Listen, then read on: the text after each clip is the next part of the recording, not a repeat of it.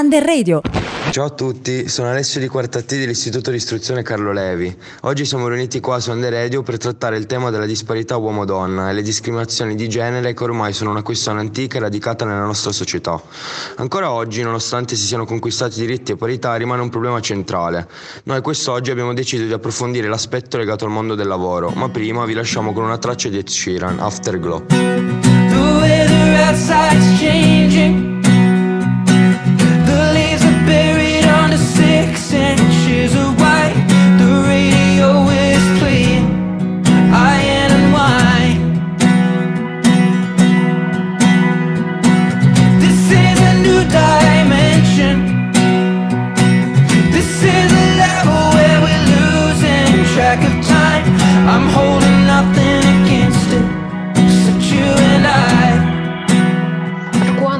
riguarda il divario occupazione tra le uomini e donne, secondo il rapporto UEL 2019 si evidenzia un tasso di occupazione femminile inferiore del 26 punti rispetto ai uomini.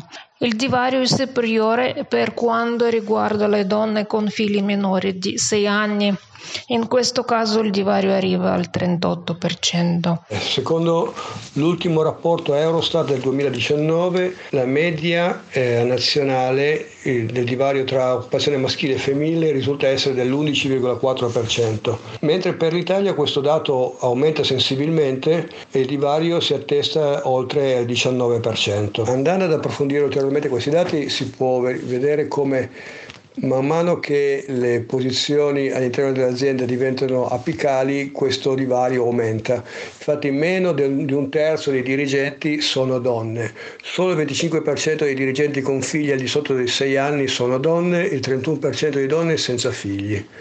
Il divario salariale in media, la media globale è pari al 20%, la situazione in Italia migliora leggermente, siamo comunque molto molto lontani dalla parità salariale le cause, ma eh, in genere queste cause non possono essere imputate sul livello di istruzione, infatti è noto come il grado di istruzione femminile sia mediamente più alto rispetto al livello di istruzione medio degli uomini mentre un fattore che gioca un ruolo molto importante nella costruzione di questo divario è l'assistenza e la cura. Negli ultimi vent'anni la quantità di tempo che le donne hanno dedicato all'assistenza e alla cura non retribuita e per il lavoro domestico è diminuita veramente di molto poco. Quando invece il lavoro e la cura e l'assistenza familiare sono condivisi tra uomini e donne, queste ultime tendenzialmente riescono molto più facilmente a trovare lavoro e a coprire ruoli manageriali, quindi apicali. In Ucraina, per le donne che sono in maternità, la legge prevede alcune forme di assistenza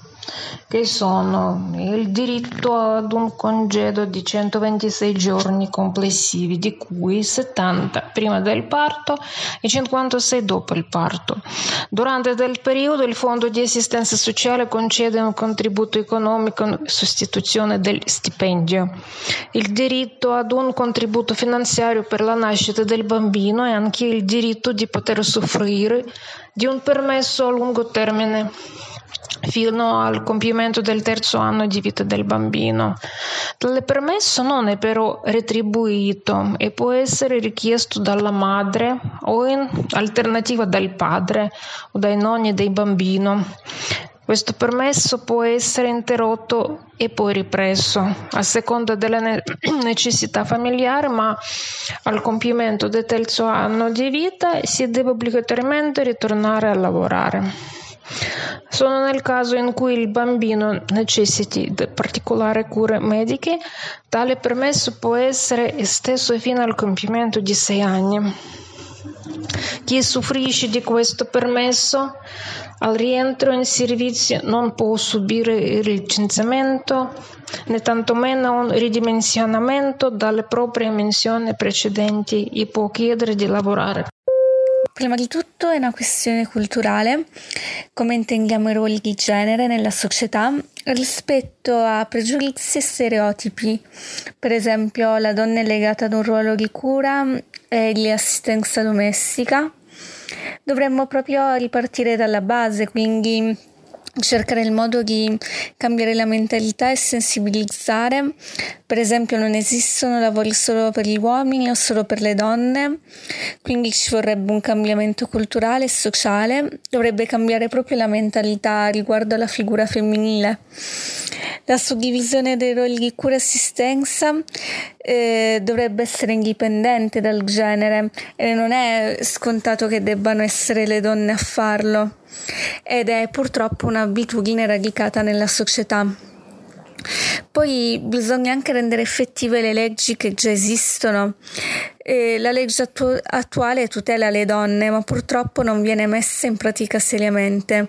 Ad esempio, quello di avere uguaglianza salariale per lo stesso tipo di lavoro, visto che le donne vengono retribuite meno Concretamente si potrebbe prevedere per esempio un bonus per le casalinghe, le famiglie in difficoltà, incentivi per assumere babysitter, domestiche e badanti. E ehm, noi concretamente la cosa che possiamo fare è mm, studiare, informarci, sensibilizzarci e non discriminare nessuno. Eccoci arrivati alla conclusione. Il tema è particolarmente delicato e riguarda tutti noi. Siamo curiosi di conoscere le vostre esperienze, fateci sapere. Vi salutiamo con la traccia eroe di Caparezza. Io sono un eroe perché lotto tutte le ore, sono un eroe perché combatto per la pensione, sono un eroe perché proteggo i miei cari dalle mani dei sicari, sopravvivo al mestiere, sono un eroe. Straordinario tutte le sere, sono un eroe. E te lo faccio vedere, ti mostrerò cosa so fare col mio superpotere.